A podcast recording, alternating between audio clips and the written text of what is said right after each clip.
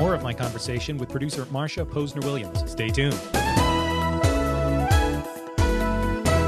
Hello, once again, and welcome to the TV series finale podcast. I'm your host, Trevor Kimball. If you're a regular listener to the podcast, thanks so much for joining me once again. And if you're new to the show, I'd like you to know that this show is part of TVSeriesFinale.com. Now, that's a website that's devoted to TV show cancellation news, last episodes, and reunions. Today, we conclude my conversation with producer Marsha Posner Williams.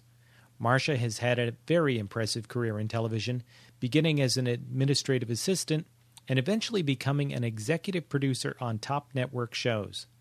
One of her earliest jobs in television, however, was on Soap, the groundbreaking sitcom of the late 70s and early 80s. From there, she went on to work on shows like Benson, Night Court, Amen, and The Golden Girls. In this second part of our discussion, Marsha reflects on some more members of the Soap cast, backstage insights, and the sitcom's unexpected cancellation.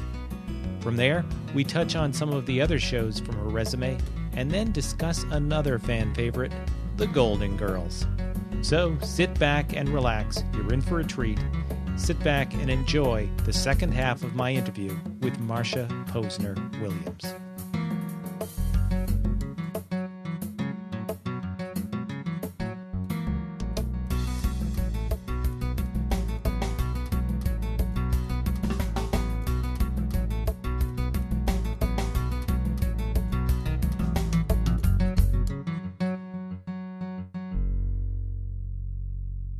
Ted Wass. Ted was the hunk on the show Right. by every means. And Ted's Ted was so funny in his role. He was a great guy to be around, just be around. But the character was handsome yet really funny. And I can think of a dozen scenes where that holds true. And he the playoff that he had with Richard Mulligan, who played his father, was Yes. just uncanny how good it was. Yeah. And now he's a well-known director in sitcoms. No, absolutely. Mm-hmm. And he's done a lot of them. Um, okay, Richard Mulligan, who played Bert. Well, Richard was the reincarnation of Dick Van Dyke, Ah. Roosevelt, in many, many ways. And if you look at one scene in particular, when Richard was in the girl who worked for him, her apartment, she was played by Carolyn McWilliams. Right, who went on to Benson later. Right. And she had started out as his secretary on the show, and then she was nuzzling up to him, and he came back to the apartment. If you watch that scene where he was drunk Yes. and ended up standing on the coffee table Exactly. and trying to get off the coffee table, which was about five inches off the ground. And balancing precariously. Yes, exactly. If that's not Dick Van Dyke, I don't know what is. And he was really, and I say this with all the biggest love in my heart, that he's not with us anymore, but he was brilliant. Yeah. He to watch this guy work day after day, week after week, year after year was unbelievable to watch him work. And he he was a very intense guy. You know, walked off the stage very intense. Robert Mandan, who played Chester Tate. Whom I also just saw last year. Robert Mandan was, again, I try to picture anybody else in that role, and I can't do it. I can't picture anyone else married to Jessica Tate other than Bob Mandan. hmm And again, off the stage, a wonderful guy. At a, he has still the same great wife, and just fun. You know, the actors are they're very intense people for the most part because you know it's their face that's up on the screen. Right. And this was a very very big show, and not everybody was in every episode or in every scene. So you know there was a lot of uh, waiting um, as as the years went on, but every time they were on the screen, whatever it was, they knew was going to be good. Did you ever get the sense that was there ever a sense that they weren't quite sure where to go with him in the later seasons? That's an interesting point. I actually did have that sense looking back. I didn't think of it at the time. But, you know, I wasn't writing it. Right. So I can't really comment on that. Robert Guillaume. Robert Guillaume was a guy who I believe came to the show with a chip on his shoulder. Mm-hmm. You know, he came in as the token black, is the way he looked at it, I Right. believe. But the greatest thing about him, or, or one of the great things about him, not only was he brilliantly talented and became the hero of the show. I mean, he was the one who was the closest to Jessica. Yes. He was the one who talked more sense than anybody. Absolutely. And he's the one who had the audacity to talk back in such terms the way he did. Right. Like when the doorbell would ring, and normally Jessica would, he would say, "Do you want me to get that?" And Jessica would say, "If you don't mind."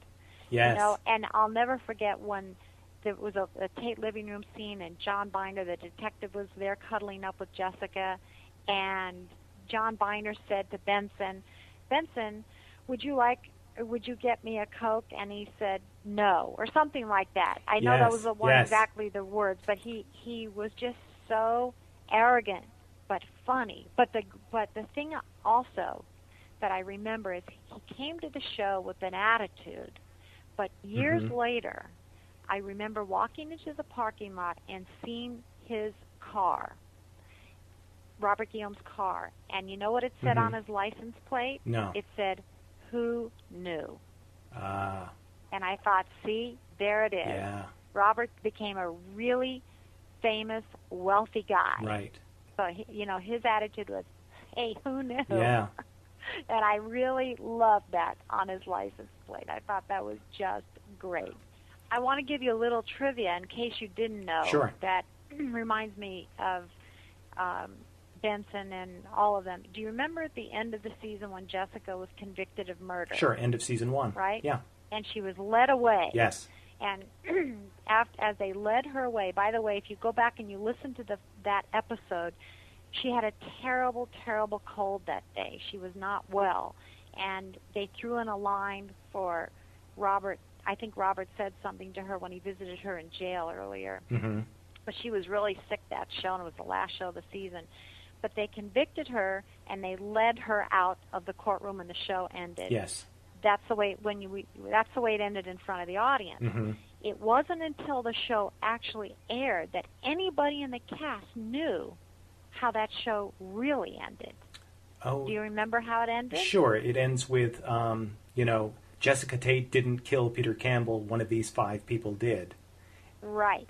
And but none of the cast knew that that was going to happen until they saw it on the air, which I thought was pretty spiffy. Oh, yeah, that's excellent. Well, I know that originally um, Jay Johnson's character, Chuck and Bob Campbell, they were going to be the original murderer. I seem to recall that. Yeah, but then when it it was, you know, basically they were such a hit with the audience, they said, "Oh, geez, now now we can't do this. You know, we have to find somebody else." Which is why Chester ended up, you know, Mhm. taking the rap for it.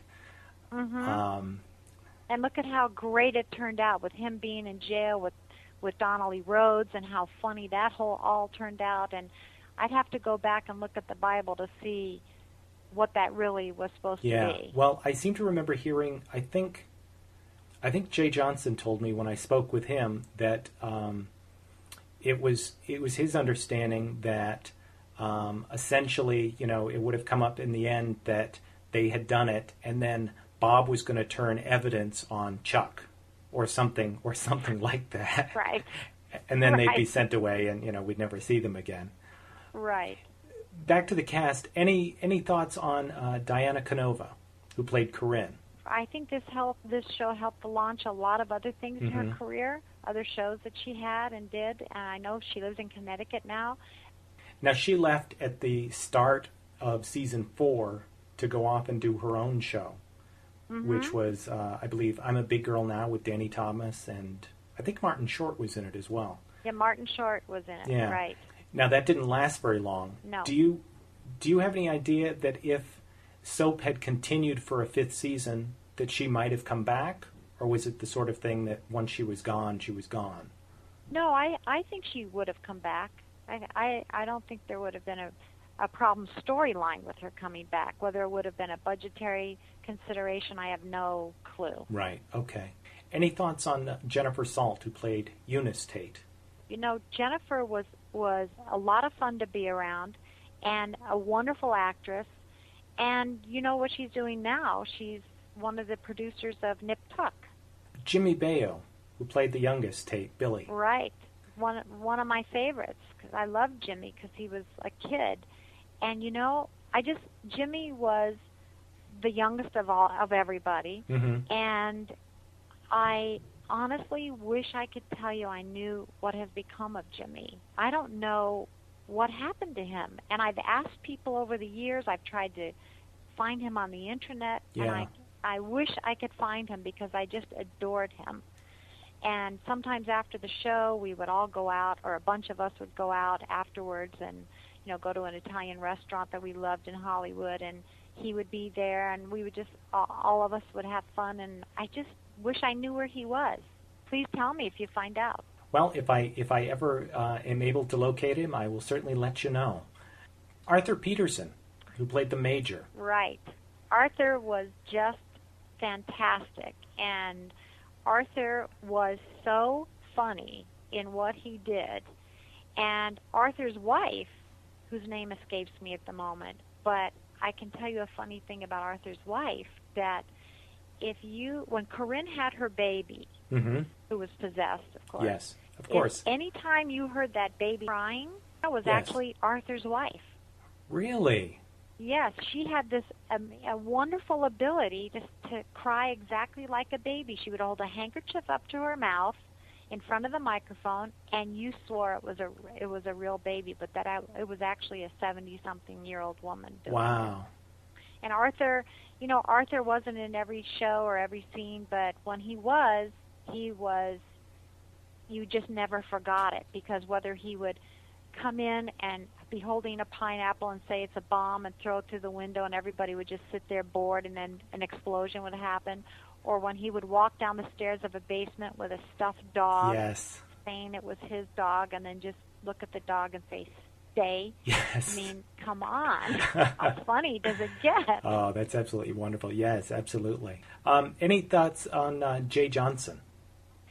Well, I can, let's see. What's today? We're doing. We're having this interview on Wednesday. Right. I had coffee with Jay two days ago. Oh, wonderful. Jay Jay lives within walking distance of me, and Jay and his wife and my husband and I are good friends. Mm-hmm.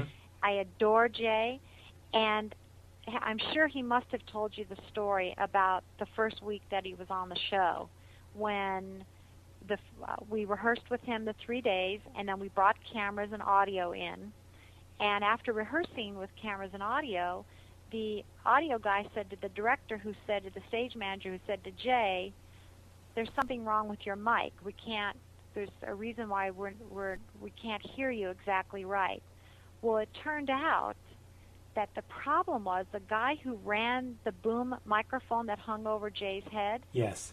Every time Jay spoke Chuck, the boom would go towards him. When Bob would speak, the boom would go towards the puppet, Right. and therefore Chuck's or um, Jay's voice would go off, like off stage. right. So the boom guy so was was thinking that the voice was coming from the puppet. He was actually trying to boom puppet. That he was actually throwing. That Jay was actually Speaking. throwing his voice. Yeah, it was like he was actually speaking.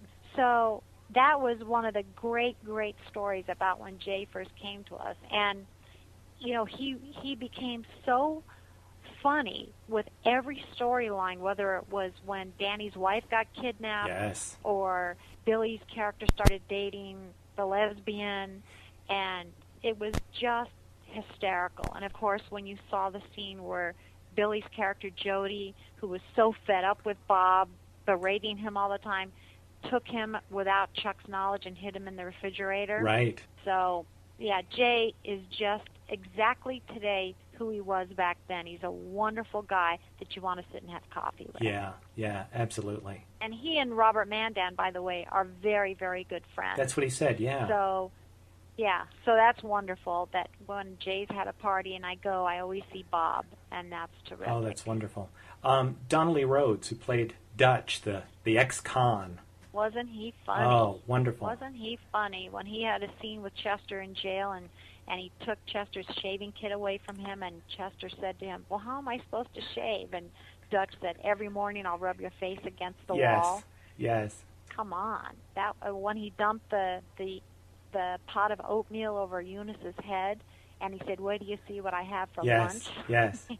He was hilarious, and it's it's fun when I see him now doing guest spots. I saw him as a judge on a show recently, and I was just he was a great guy to be around. And the bloopers, some of the bloopers with him are very funny. Now he was now his character was one that he was introduced at the beginning of the second season, and he was, I think, one of the only characters that was introduced later that stuck around for the entire rest of the series. Right. Yeah. Right.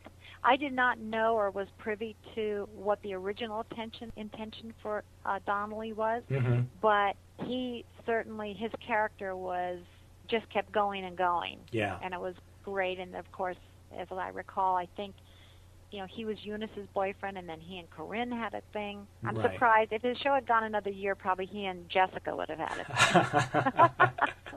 probably. Uh, well, with the exception of with the exception of Chester, that you know, having a having a thing with Jessica doesn't mean that your character is going to stick around for very long. No, that's true.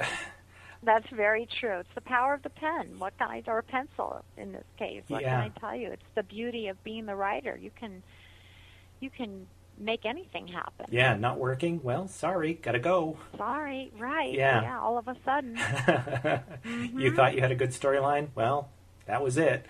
Um, Sal Viscuso, who played Father Tim. Sal was very, very funny, and but I can tell you and I'm just remembering this now, that when Sal came to audition for that part, I was sitting in my office mm-hmm. and he had come up to our floor and was waiting around, you know, to be called in and he walked into my office and said, "I'm here to audition for this part and I'm going to get that part."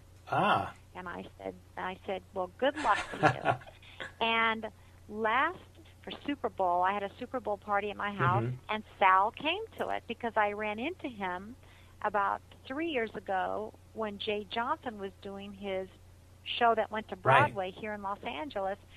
And a bunch of us went from Soap, and I saw Katherine Helmond for the first time in years, and of course Bob Mandan was there, and Jay Sandrich was there, and the girl who played Billy's teacher, Marla Pennington, yes. was there.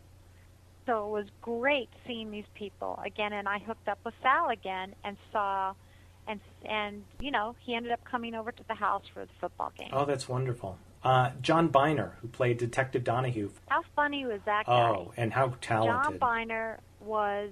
I don't know if you saw any bloopers from the show, but one of the biggest repetitive bloopers, I should say, not the biggest, but certainly the most repetitive, was a scene with him and Jessica in his apartment when he was trying to court her and make dinner for her, and everything went yes. wrong time and time and time again in that scene.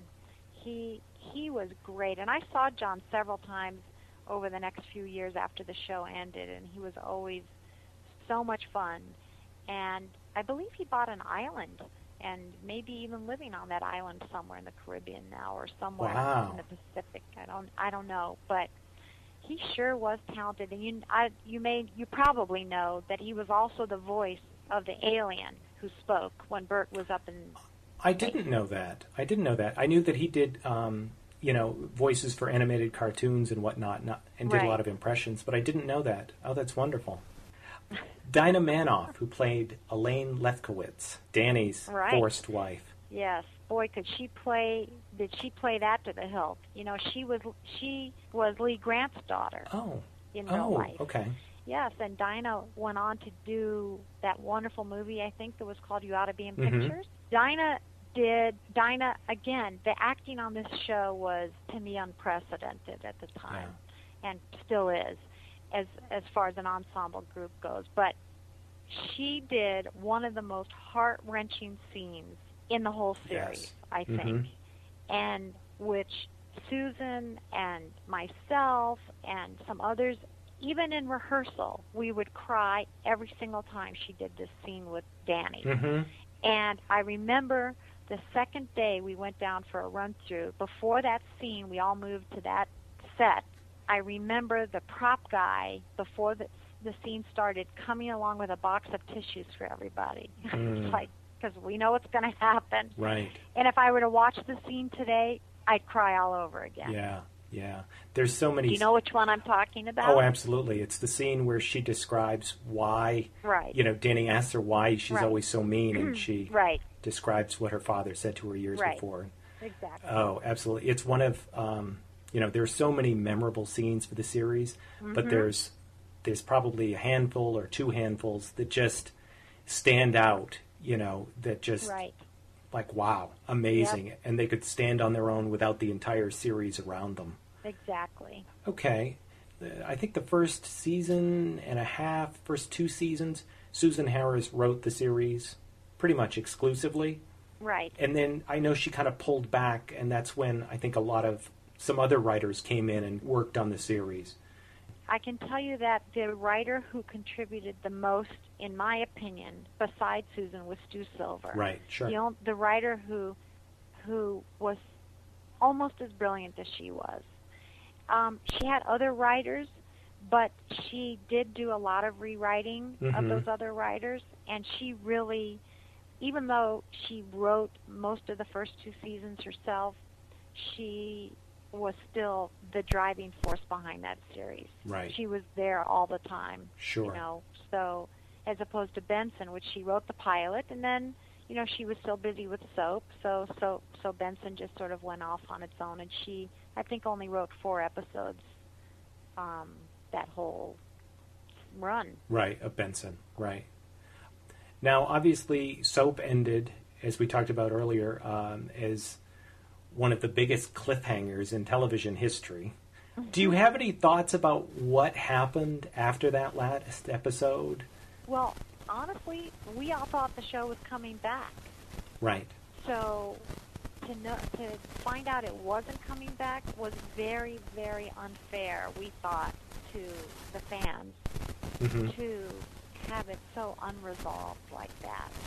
And Right. I know others, so many people wanted everyone to get together, just do one more 90-minute episode or one more one-hour episode and just wrap it all up. But the network, I don't know whether Witt Thomas Harris wanted to do that. I don't know. I wasn't privy to that, but it obviously didn't happen, unfortunately.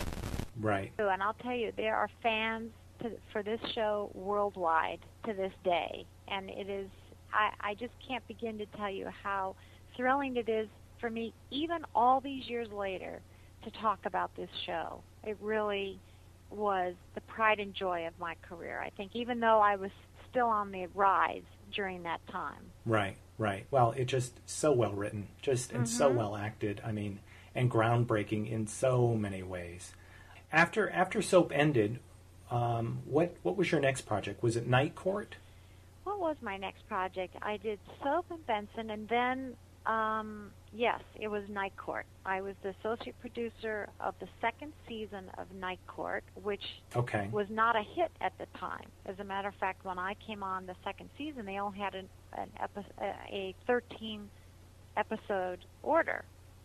And of course, the show went on for like 11 years. Right. So I went to Night Court, and then I went back after that to Witt Thomas Harris to do a show called Hail to the Chief, Oh, which was exactly like Soap absolutely. as far as as you know, I guess that it was a, a, a continuing story with a dozen characters and really wacky, wonderful um, cast members with Patty Duke and Ted Bessell and um, Murray Hamilton and Herschel Bernardi. And the seven episodes, I have to say, were seven of the funniest episodes I've ever worked on Right. including you know besides soap and then the show which abc billed as a show that would offend everybody and apparently it did so the show went up and down in seven episodes and the next thing we knew we were doing the golden girls Wow. Um, do you remember anything about the evolution of that of the idea for the series? I am not positive how it all came about. I, d- I hear different stories of Susan going to the networks wanting to do a show about these old ladies and being turned down.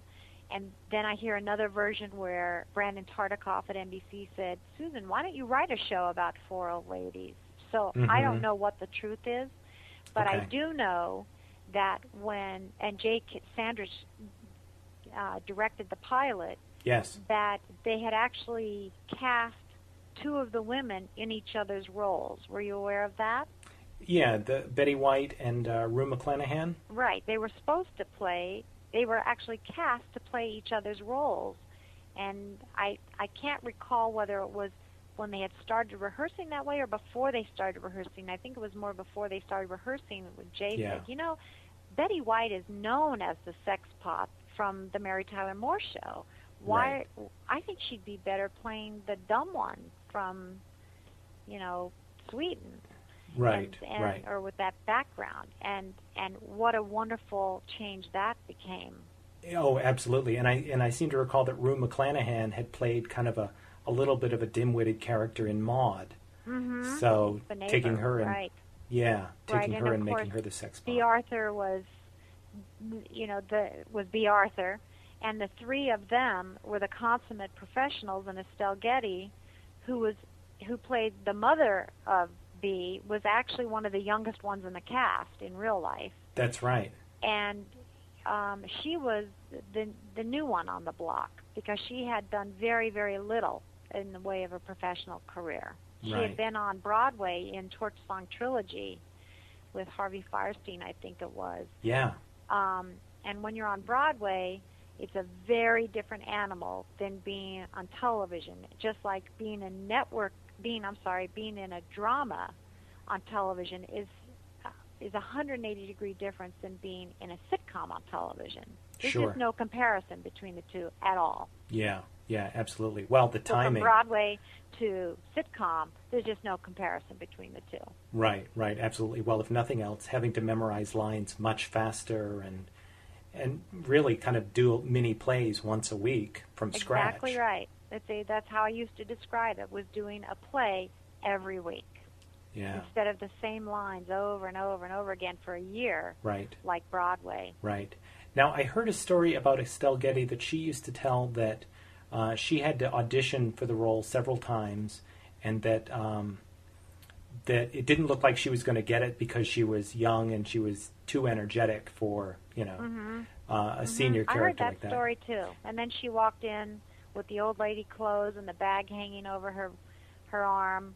And I don't know what she did, if anything, with her hair, but that's what got her the part. Yeah, yeah. Now the pilot featured a live-in cook named Coco, I think.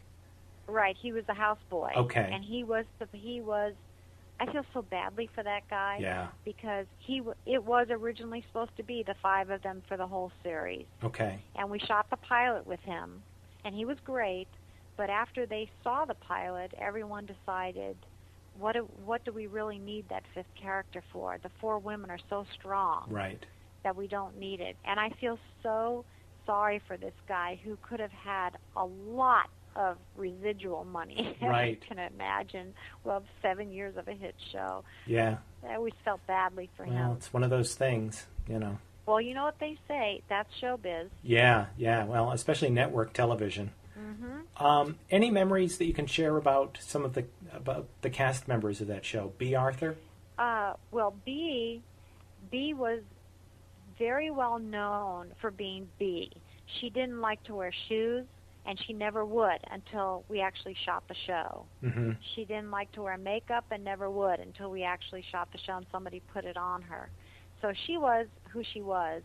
Betty was the consummate. They were all very professional. You know, no matter what was going on, when red light hit, boom, they were into it. They were on it. And Bea, Betty, and Rue thrived in front of the audience. Mm-hmm. Estelle was scared to death of the audience. That's what I'd heard. Okay. She was very, very fearful of the audience. And, you know, Estelle passed away recently. Right. She had a very advanced form of Alzheimer's. And I think looking back, it started way back then because she had trouble remembering her lines. And it was very difficult for her. Sometimes she would write them on a prop in the set or write them on the table in the kitchen or on the cupboard or something Right. to help her do it.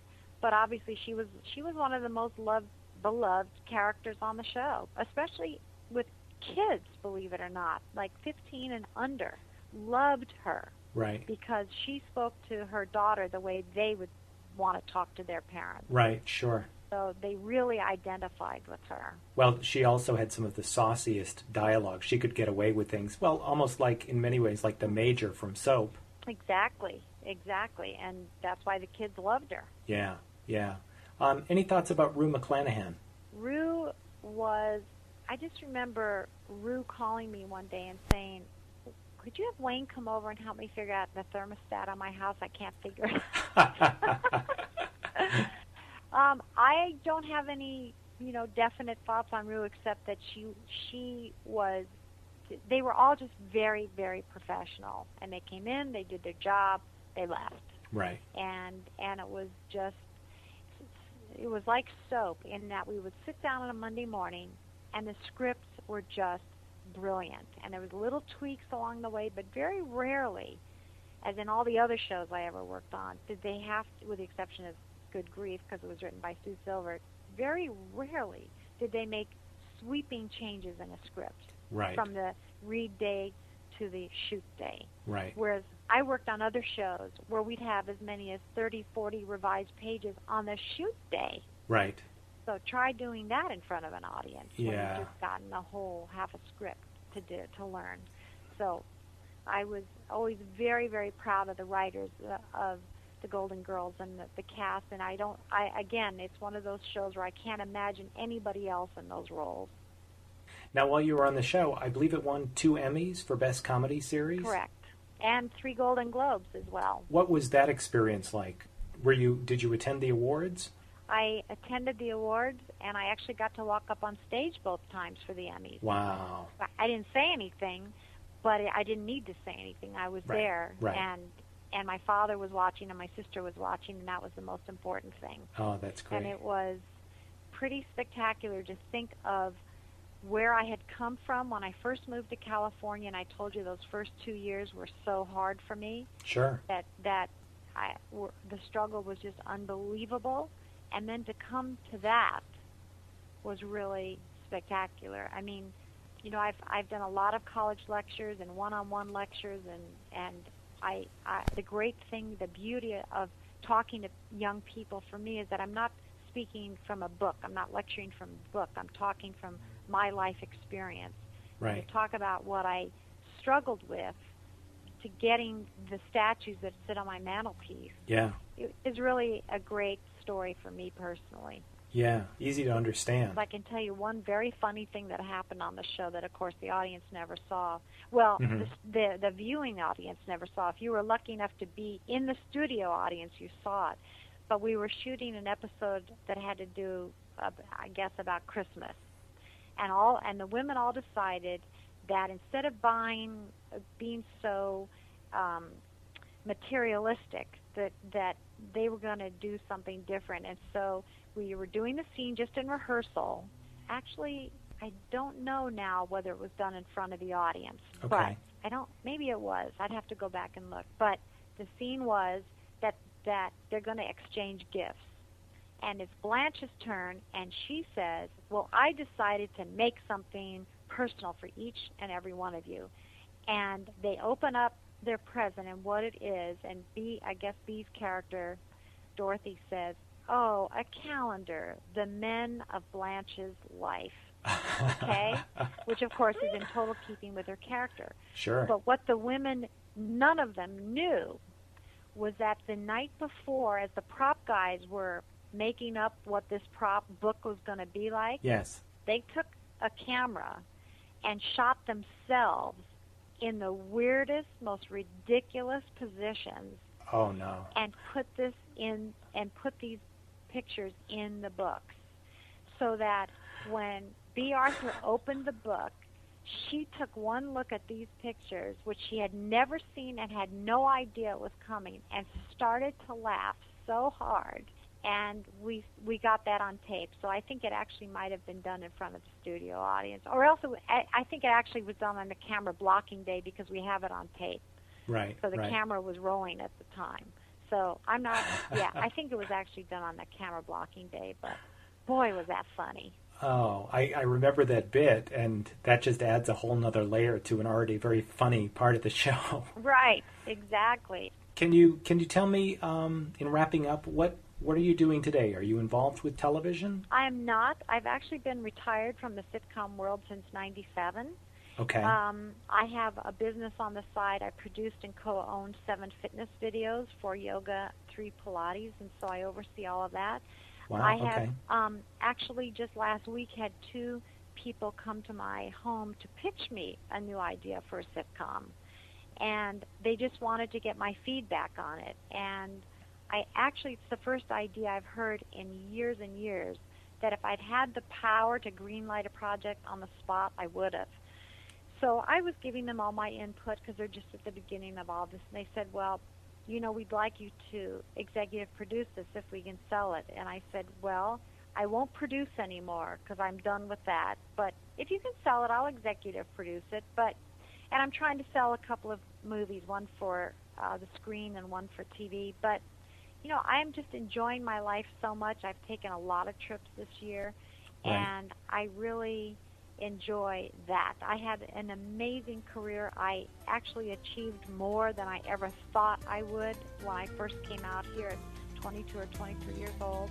Sure. So I am I have never looked back for one second when I left a business and said, "Oh, I wish I hadn't done that," because I'm very happy I did.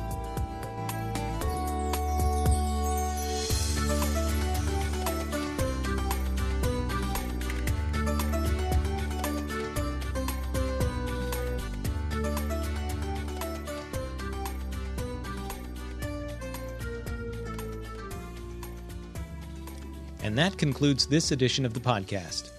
I want to thank Marcia once again for taking the time for this interview. It was truly a pleasure to speak with you. And I hope that you're doing well in whatever you do, that the year is ending on a good note, and that next year is even better. As always, I enjoy hearing from you, either feedback on the podcast or any questions you might have. You can send them to podcast at tvseriesfinale.com. If you'd like to subscribe to this podcast, you can do so for free. There's feed information on the website, or you can go to the iTunes Store and search for TV Series Finale. You'll find us under the free podcasts. If you like the show and would like to support it, please leave a review on iTunes. By doing that, you help promote the show and help other people to find it, which helps keep it going. And of course, don't forget to visit the TVSeriesFinale.com website for the latest cancellation news, petitions, last episodes, and reunion information on your favorite shows. I'm Trevor Kimball, and until next time, stay tuned.